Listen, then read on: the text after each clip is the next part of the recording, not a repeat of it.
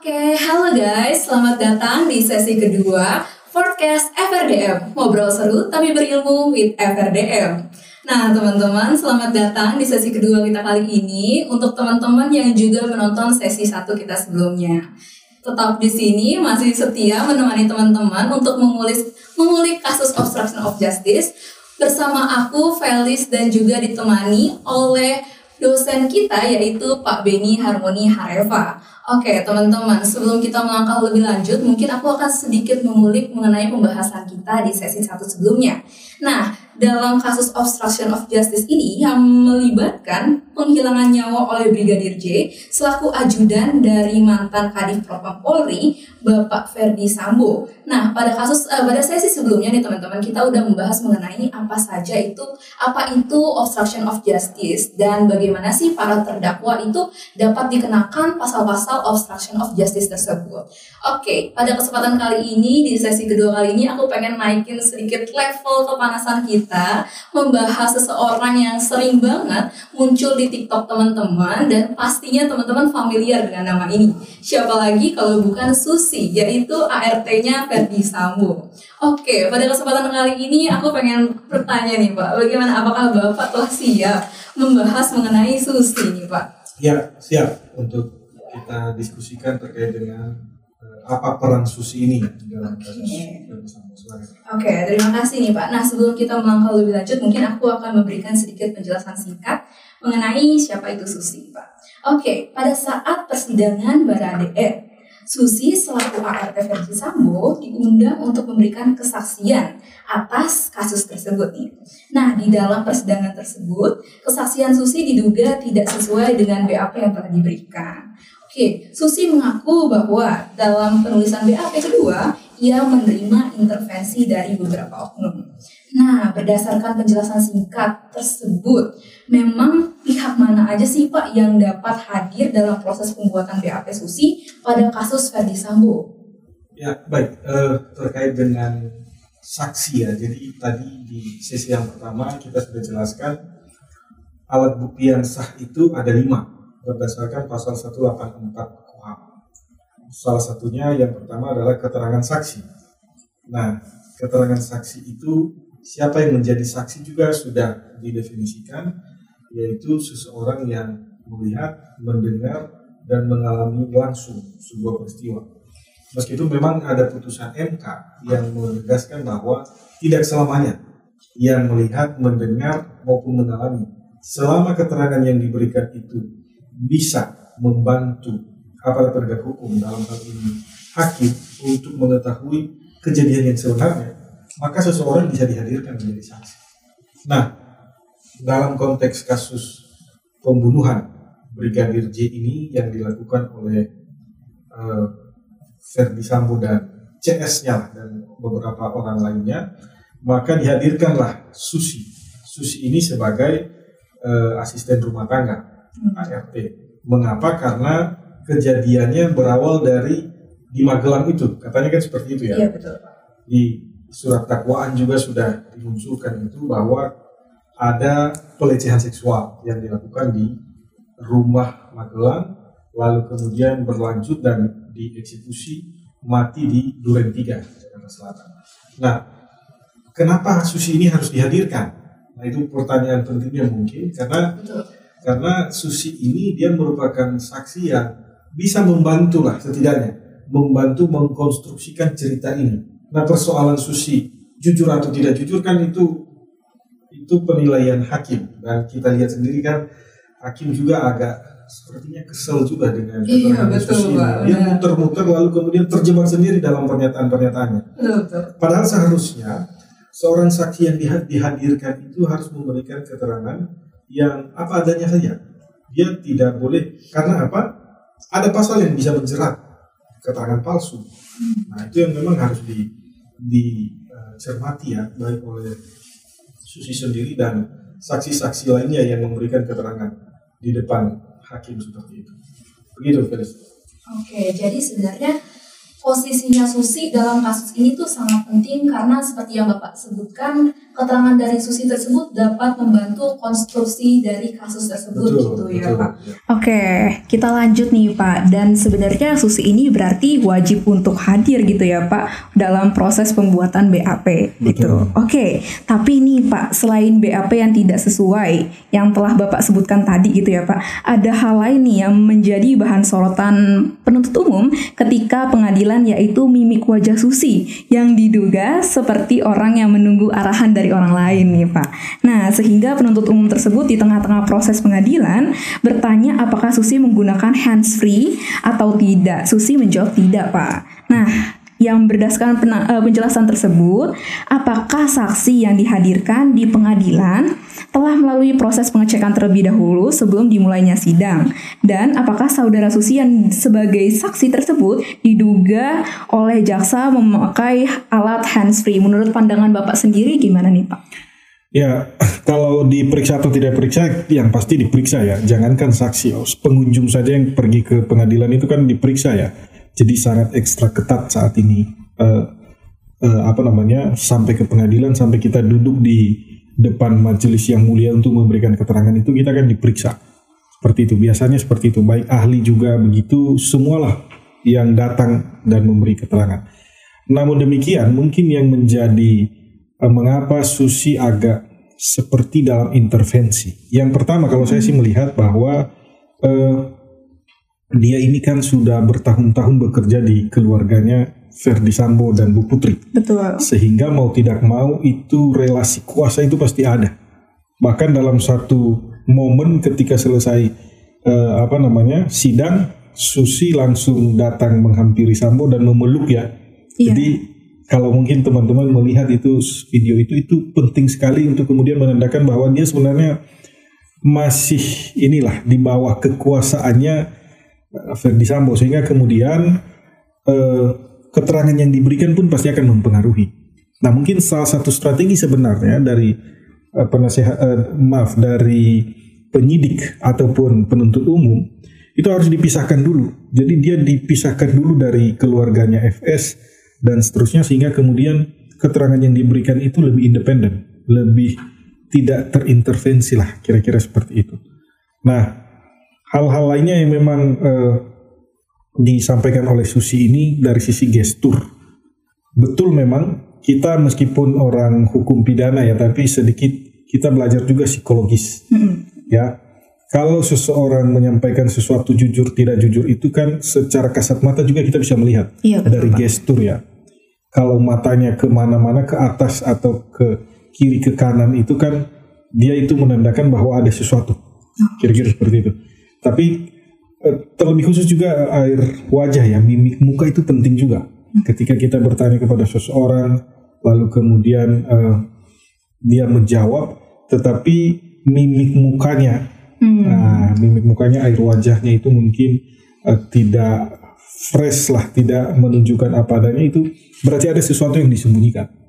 Nah, meskipun itu juga hanya eh, ciri-ciri fisik saja, itu harus dibuktikan lagi berikutnya apakah itu betul atau tidak. Termasuk penggunaan lie detector. Kan lie detector itu juga digunakan kepada beberapa eh, saksi ya yang sudah diperiksa. Nah, itu semua sebenarnya hanya pendukung saja. Yang terpenting di dalamnya adalah bagaimana kemudian merangkai keterangan-keterangan mereka ini untuk memperoleh sebuah gambaran yang benar-benar karena hukum pidana itu kan dia mencari kebenaran material. Jadi jangan sampai menghukum orang yang tidak bersalah. Kira-kira seperti itu. Nah, dari rangkaian ini semua dikumpulkanlah. Saya sering mengatakan itu dalam eh, mengungkapkan sebuah tindak pidana itu seperti menyusun puzzle Puzzle. puzzle ya. Jadi satu persatu dan bukti itu pun datang tidak beraturan dari kiri kanan atas bawah dia datang lalu kita susun puzzle itu lalu terlihat wajah siapa pelaku yang sebenarnya. Oke. Nah sehingga inilah yang sedang dilakukan sudah dimulai di tahap penyidikan penuntutan lalu kemudian di sidang pengadilan saat ini sedang diproses untuk kemudian kita melihat apa sebenarnya yang terjadi dan siapa yang harus dimintai pertanggungjawaban pidana Hmm, Oke. gitu. Oke, tadi kan kita udah bahas sedikit gitu Pak mengenai Susi. Nah, tapi Bapak juga menyinggung kan mengenai mimik wajahnya gitu. menurut Bapak berdasarkan gerak-gerik Susi itu sendiri, mimik wajah Susi itu sendiri gitu Pak. Apakah beliau nih menyimpan sesuatu gitu Pak ataukah beliau ini masih dalam benar-benar masih dalam kendali keluarga Bapak Ferdi Sambo gitu. Baik, saya sih tidak hadir langsung untuk melihat ya, tetapi mengikuti keterangan yang dia berikan. Dari keterangan-keterangan yang diberikan itu memang agak janggal. Ada beberapa hal yang janggal. Janggal, gitu. Ya, misalnya dia melihat eh, apa namanya dari jarak berapa kan hakim nanya begitu Hmm. sampai segitunya. Lalu kemudian ternyata di situ ada tangga waktu di Magelang itu. Iya, itu tidak mungkin bisa dilihat langsung karena terhalang oleh tangga dan seterusnya. Banyak hal-hal lain yang di, dikejar terus pertanyaan, lalu tiba-tiba dia berubah sendiri. Iya. Nah, di situ kita lihat bahwa ternyata ya bisa jadilah keterangan-keterangan ini tidak bukan yang sebenarnya. Persoalan masih ada nggak intervensi, masih ada nggak di bawah kuasa, ya seperti yang sudah saya jelaskan tadi. Yaitu kan ART sudah lama, sudah Iya, bertahun-tahun, begitu. Jadi kemungkinan untuk masih dalam kendali keluarga Bapak Ferdi Sambo itu masih cukup besar, Besar gitu ya kemungkinan Pak. masih masih. Oke, terima kasih nih Pak. Dan kita juga tadi telah tahu mengenai penjelasan singkat Bapak bahwasannya sebelum masuk ke dalam sesi persidangan tersebut benar-benar baik saksi ataupun yang terdakwa tersebut diperiksa gitu ya Pak oleh eh, para pihak-pihak dari pengadilan itu sendiri. Nah, mungkin saja nih Pak Susi lagi mengingat Susi mungkin lagi mengingat kembali mengenai wejangan rekayasa skenario yang sudah diberikan oleh bos dan juga teman-temannya ya Pak. Dan sampai situ kita bukan gimana ya Pak. Susi juga diduga berbohong ketika bersaksi di pengadilan sehingga hakim nih kayaknya tuh agak sedikit gemes gitu Pak dengan Susi dan mengiyakan permintaan dari Roni Talapesi selaku PH atau penasihat hukum dari Baradae untuk menghukum Susi karena memberikan kesaksian palsu. Nah, berdasarkan review singkat saya sebelumnya, jika saksi dihadirkan di pengadilan memberikan keterangan palsu, apakah ada hukum yang mengatur hal tersebut gitu, Pak? Ada, ada hukumnya. Kalau kita bicara mengenai KUHAP ya, itu ada di pasal 174 KUHAP. Kitab Undang-Undang Hukum Acara Pidana, pasal 174 itu bunyinya begini. Apabila keterangan saksi di bawah sumpah dalam suatu persidangan diduga disangka sebagai suatu keterangan yang palsu, tidak benar, maka hakim ketua memperingatkan saksi tersebut untuk memberikan keterangan yang benar. Jadi dia memperingatkan dan itu sudah dilakukan oleh eh, ketua majelis hakim pengadilan Jakarta Selatan itu yang mengadili kasus ini, dia sudah memperingatkan kamu sudah disumpah, maka berikan keterangan yang sebenar-benarnya. Nah, ada konsekuensinya apa? Konsekuensinya diatur di pasal 242 ayat 1 dan 2 Kitab Undang-Undang Hukum Pidana KUHP. Jadi pasal 242 itu barang siapa yang memberikan keterangan palsu itu bisa dihukum sampai 7 tahun. Begitu juga ayat 2-nya, 24 ayat 2 sampai 9 tahun. Barang siapa yang memberi keterangan yang benar-benar dia tahu bahwa ini bukan keterangan yang sebenarnya atau palsu, lalu tetap dia bertahan untuk itu. Nah, hakim bisa saja memerintahkan memerintahkan langsung jaksa pada saat itu. Silakan eksekusi ini. Itu tidak butuh proses yang lama lagi itu. Tapi ya kita tidak tahu lah apa pertimbangan majelis hakim untuk kemudian tidak melakukan itu. Sepertinya sih saya kalau saya kalau lihat bahwa dia membutuhkan lagi keterangan-keterangan baik dari Susi dan eh, saksi-saksi lainnya ini. Jadi kalau langsung di penjara juga nanti barangkali ya ada keterangan lain yang memang digali yang eh, apa namanya? Karena hakim kan ketika perkara pidana itu terjadi betul-betul hakim ini kan apa namanya dia mau melihat sebenarnya apa fakta yang terjadi. Makanya fakta-fakta persidangan itu penting. Ya. Nah dari mana dia bisa memperoleh itu? Yang pasti yang terutama itu adalah keterangan saksi. Saksi-saksi ini memperoleh nilai yang sangat tinggi meskipun kualitas keterangan ini harus kita lihat juga. Jangan semua keterangan saksi itu diserap. Belum tentu. Nah kembali ke pertanyaan tadi bahwa 174 KUHAP hakim memperingatkan. Memperingatkan dulu lalu kemudian bisa kena pasal 242 ayat 1 dan 2 KUHP seseorang atau barang siapa yang memberi keterangan palsu dalam persidangan maka bisa di eh, apa namanya diancam pidana penjara 7 sampai 9 tahun. Begitu kan. Oke, baik Pak, terima kasih Pak. Berarti posisi saksi dalam persidangan ini juga sebenarnya kurang lebih agak berat gitu ya Pak, karena dia telah disumpah dan apabila menyalahi sumpah tersebut bisa dikenakan pidana juga berarti ya Pak. Dia jelas pasti Oh. karena dia dia memberikan keterangan yang merugikan orang lain kan. Betul betul. Iya kan? Dia menimbulkan merugikan kerugian kerugian orang lain sehingga kemudian dia harus agar memastikan bahwa dia harus memberi keterangan yang sejujur-jujurnya maka ada aturan mengenai itu. Itu di 242 eh, 242 KUHP. Oke, berarti kalau misalkan Susi nih Pak, ataupun saksi lain belum jujur-jujur juga, berarti proses persidangan tersebut bakal panjang banget kah Pak atau gimana nih Pak? Ya, itu tadi yang saya prediksi bahwa sebenarnya hakim tidak melakukan itu karena dia masih membutuhkan keterangan. So, saksi Susi ini kan selain di sidangnya Baradae kan muncul juga di sidang yang lain kan, baik Iya. Verdi Sambo maupun Putri dan seterusnya. Dan masih banyak ini diperiksa lagi ke saksi, eh, sorry, terdakwa-terdakwa lainnya yang masih membutuhkan saksi-saksi yang sama. Hmm, Sehingga kan sepertinya seperti itu mengapa tidak dilakukan. Kalau mau melihat apakah jujur atau tidak jujur, kalau sampai sejauh ini sih kok sepertinya masih ada yang disembunyikan dari saksi-saksi ini. Jadi mereka masih belum terbuka secara sempurna. Demikian. Oke, terima kasih nih Pak. Oke, melangkah lebih lanjut nih Pak, kita bisa melihat banyak sekali perubahan-perubahan keterangan dari Susi yang mempengaruhi kronologi kejadian seperti di awal Susi bilang kalau misalkan Ibu PC atau Putri Chandrawati dalam hal ini ketika tergeletak berkata bahwasannya Joshua jangan ke sini seperti itu Pak. Namun 5 menit, 5 menit kemudian Susi berkata bahwasannya Ibu PC tidak mengatakan apa-apa nih Pak. Nah selain adanya intervensi yang menekankan Susi bahwasannya untuk mengikuti suatu rekayasa kronologis, eh, faktor apa saja yang mempengaruhi Susi sehingga dia tidak dapat konsisten dengan perkataan-perkataannya gitu Pak. Baik, untuk melihat faktor yang menyebabkan saksi itu memberikan keterangan benar atau tidak, pertama memang kita harus melihat latar belakang seorang saksi. Oke, latar gitu ya. belakang. Latar belakang. Ini kita pelajari sebenarnya dalam teori pembuktian ya. Kalau Felis dan teman-teman pernah ikut eh, kuliah hukum acara pidana, ketika ketika sesi pembuktian itu kan ada dalam pertama itu adalah keterangan saksi. Siapa saja yang bisa kita mintai keterangan sebagai saksi? Pertama, kita melihat latar belakangnya. Latar belakang seseorang ini, latar belakang ini bisa saja pendidikan, kesehariannya seperti apa, lalu kemudian di mana dia berada dan seterusnya.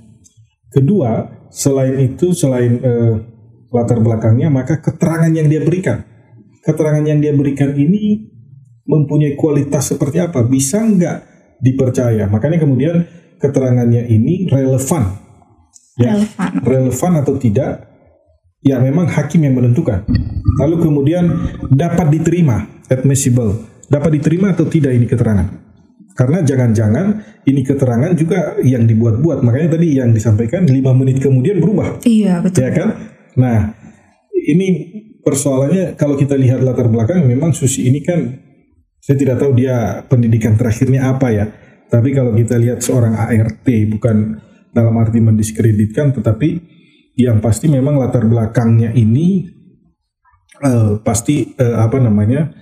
dia latar belakang pendidikan lalu kemudian dia sudah lama juga di rumah itu tadi seperti penjelasan sebelumnya sehingga eh, ikatan itu masih ada, pasti, pasti ada itu. Sehingga kemudian itu membuat dia tidak bisa lepas untuk menyampaikan segala sesuatunya. Berikut kualitas, kualitas yang dia sampaikan juga pasti akan dilihat baik oleh majelis hakim maupun penuntut umum dan juga penasihat hukum. Nah, makanya saya sampaikan tadi tidak semua nanti keterangan-keterangan itu bisa digunakan Hmm, hanya keterangan yang relevan saja, lalu kemudian keterangan yang dapat diterima, dapat diterima oleh eh, hakim tentunya, sehingga menjadi fakta di persidangan. Oke Pak, tadi kan Bapak telah menyinggung Pak mengenai kualitas dan juga kerelevanan suatu eh, perkataan-perkataan dari saksi gitu ya Pak. Nah, saya di sini tuh agak sedikit penasaran menurut pandangan Bapak nih dalam hal ini seberapa besar sih Pak tingkat kerelevanan eh, perkataan-perkataan yang saudara Susi telah berikan gitu Pak di pengadilan? Ya, tentunya kita harus melihat secara keseluruhannya, secara utuh, karena eh, semuanya kan sudah dituangkan di dalam berita acara pemeriksaan BAP. BAP itu pasti dipegang juga oleh majelis hakim, dipegang oleh semua pihak yang ada di dalam ruang sidang. Lalu Susi memberi keterangan ini, apakah masih sejalan dengan BAP atau seperti apa? Lalu kemudian secara logika hukumnya dapat diterima atau tidak? Kita kan sebagai orang hukum ini kan yang kita andalkan ini kan logika ya, logika hukum, penalaran hukum. Kita menalar, masuk akal nggak dengan semua keterangan itu? Belum lagi dicocokkan dengan rekonstruksi. Mereka kan sudah melakukan rekonstruksi. Cek TKP, melihat situasi di TKP seperti apa. Dan bukti-bukti lainnya. Nah dari situ kita menghubungkan semuanya, maka kita mengatakan ini keberkualitas atau tidak. Oke. Kalau tidak berkualitas, skip, lewati. Tidak perlu lagi digunakan. Tapi kalau itu keterangan berkualitas, itu gunakan untuk kemudian mengkonstruksi perkara ini sampai kemudian seperti puzzle tadi muncul siapa sebenarnya pelakunya dan apa sebenarnya yang terjadi. Begitu. Yang belum terungkap sampai detik ini mengenai motif. Apa sebenarnya motifnya ini? Macam-macam kan? Iya betul Pak. motifnya ini. Nah, tapi perlu saya tegaskan bahwa 340 pembunuhan berencana maupun 338 pembunuhan biasa itu tidak memerlukan motif. Jadi apa pun motifnya, Yosua sudah meninggal. Lalu meninggal karena apa? Lalu siapa yang membunuh?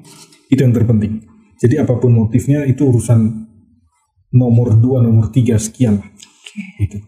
Berarti memang kalau misalkan kita menilai nih Pak, di titik ini emang sepertinya proses pengi- eh, proses pengadilan dari Verdi Sambo tersebut dan juga kasus obstruction of justice ini masih memerlukan eh, mungkin masih panjang gitu ya Pak perjalanannya gitu sampai menemukan benar-benar titik terang bagaimana sih motif tersebut dari pembunuhan tersebut gitu Betul, ya Pak. betul. Oke, sebenarnya saya merasa sangat tercerahkan nih Pak berdasarkan eh, hal-hal yang telah Bapak jelaskan kepada saya dan juga kepada sobat-sobat podcast kali ini. Nah, mungkin Pak sebelum kita mengakhiri adanya sesi podcast kali ini, jikalau boleh nih Pak, saya meminta kepada Bapak untuk memberikan sebuah closing statement gitu Pak kepada teman-teman podcast gitu Pak. Boleh Pak diberi Ya, silahkan. baik. Sebagai closing statement sebenarnya kalau saya pertama eh, mudah-mudahan kasus Verdi Sambo CS ini menjadi momen penting untuk bersih-bersih Bersih-bersih. di tubuh kepolisian ya. Kepolisian punya tagline yang menarik sekali sebenarnya presisi yaitu prediktif responsibilitas, transparansi dan berkeadilan. Nah, saat ini tingkat kepercayaan masyarakat kepada kepolisian ini setelah kasus ini ya akhirnya kan sangat menurun ya. Bahkan apa-apa kalau bicara polisi kok sepertinya orang kok males gitu loh bicara mengenai padahal tidak semua juga seperti itu. Masih banyak polisi yang masih mau menegakkan hukum dan keadilan. Sehingga kemudian mudah-mudahan kasus kematian Brigadir Joshua ini lalu eh, kasus obstruction of justice itu menjadi momen di mana kepolisian Republik Indonesia menjadi bersih ke depan. Sehingga hukum ini juga bisa ditegakkan. Karena apa? Kepolisian itu berada di garda terdepan loh dalam penegakan hukum. Sehingga itu yang menjadi harapan dan eh, statement terakhir dari saya. Sekali lagi terima kasih buat Felicia dan uh, FRDM juga yang sudah mengangkat topik ini sehingga semoga memberi manfaat Oke, terima kasih juga Pak atas kesempatannya pada hari ini Sama-sama. telah hadir bersama-sama dengan kami memberikan banyak sekali pencerahan mengenai kasus obstruction of justice. Oke, baik sobat FRDM. Tidak terasa nih kita sudah ada di penghujung ya teman-teman diskusi kita kali ini mengenai kasus obstruction of justice. Nah, saya sekali lagi teman-teman pengen mengucapkan terima kasih kepada teman-teman Sobat Forecast yang telah menemani kita diskusi bersama Pak Beni hingga penghujung acara. Oke, dengan begitu teman-teman, saya Felis selaku host pada hari ini pamit undur diri dan juga terima kasih banyak. Sampai ketemu di sesi selanjutnya.